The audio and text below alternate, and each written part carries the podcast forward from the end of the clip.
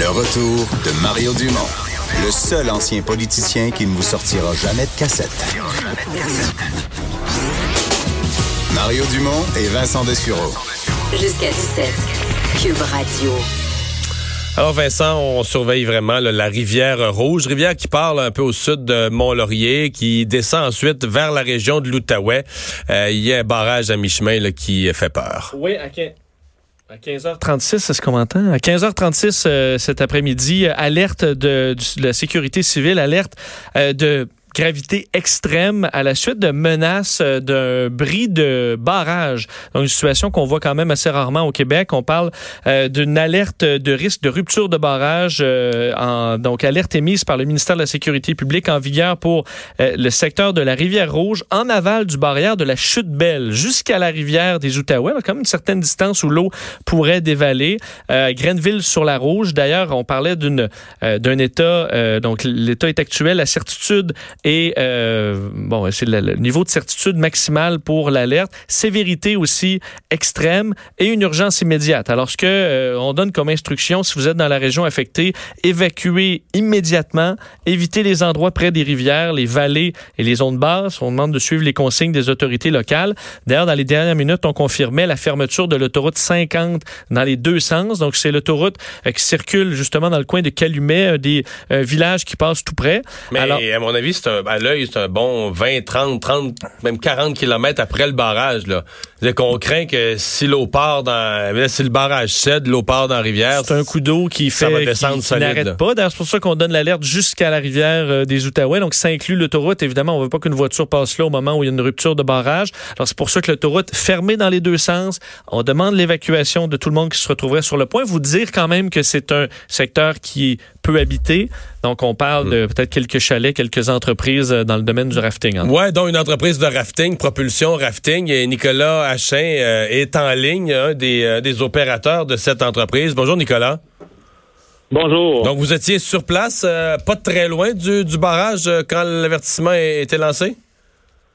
En fait, notre camp de base, nous, est environ à une quinzaine de kilomètres du barrage de Belfast.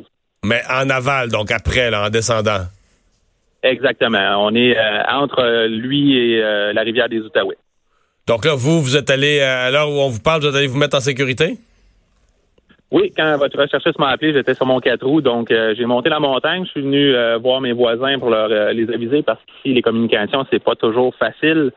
Il n'y a pas nécessairement réception téléphonique partout ici, là. Donc, je suis venu avertir mes voisins simplement. On est en hauteur pour l'instant, mais on se prépare à quitter tout de suite après votre appel. OK. Donc là, pour l'instant, vous êtes en hauteur. Est-ce que c'est on parle d'un barrage construit en 1942. Est-ce que le barrage Belle, c'est un barrage qu'on craint, qui fait vieillot, ou bien c'est vraiment qu'il y a un coup d'eau exceptionnel, là? C'est sûr qu'il y a un coup d'eau quand même exceptionnel. La rivière atteint pratiquement 1000 mètres cubes présentement. C'est son record connu, là, si on regarde les statistiques qu'on a sur environ 35-40 ans. C'est sûr que le barrage de Belfast n'est pas une petite jeunesse. Vous dites 1942. Moi, j'avais 1910-1920, date de construction de cette okay. barrage-là. La façon dont il est construit, ce barrage-là, c'est qu'il y a une dalle de béton qui doit faire environ 75-80 pieds de haut, selon moi. Et puis, à côté de cette dalle-là, il y a la montagne. La montagne a été perforée pour installer les turbines. Alors, est-ce que c'est la section où il y a les turbines qui est en difficulté ou la dalle en tant que telle? Je ne sais pas. L'un comme l'autre, si ça arrache, ça peut laisser passer une quantité d'eau assez phénoménale. Ouais. Vos bâtiments, est-ce que j'ai vu un peu les photos de vos installations qui ont l'air magnifiques, d'ailleurs, le long de la rivière qui est elle-même magnifique, là, en temps normal. Mais est-ce que vos installations, vos bâtiments pourraient être en danger advenant un coup d'eau complètement fou? Ben là, présentement, à 1000 mètres cubes, on a l'eau vient licher les fondations. Là, c'est sur le point de passer par-dessus les fondations. Là. Nous, c'est des dalles de béton, nos bâtiments. Donc, il n'y a pas de sous-sol. Donc, pour ça, on est correct. Mais si l'eau monte encore d'un pouce ou deux, on a de l'eau partout dans les bâtisses. C'est sûr que s'il y a un gros coup d'eau, les dégâts peuvent être assez importants quand même. Là, Ça pourrait un petit peu amocher les choses.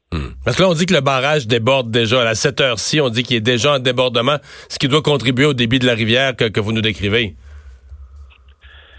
Ben, en fait, comme je vous disais, c'est une dalle de béton qui monte dans un étroit passage et l'eau passe par-dessus la dalle de béton en tout temps. Okay. Là, c'est sûr que s'il y a une haute pression, ça augmente la pression probablement derrière la dalle. C'est peut-être ça qui la met en péril, là. Apprendre qu'en fait, une nouvelle comme ça qu'il faut évacuer parce qu'un barrage est sur le point de céder ou du moins qu'on s'en inquiète, c'est pas quelque chose qu'on a tous les jours. Est-ce que vous l'avez appris comment? Parce que les gens semblaient paniquer. Vous avez vu où ça s'est fait calmement? Oh, ça s'est fait calmement. On n'est pas très nombreux dans le coin non plus. Moi, j'ai reçu un appel simplement de la SQ m'avisant qu'il fallait évacuer l'endroit. OK, donc la SQ vous a appelé.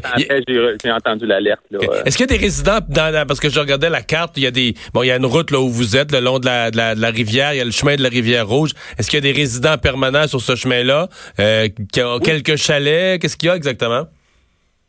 Donc, il y a les deux. Il y a évidemment des chalets, mais il y a plusieurs résidents quand même, là.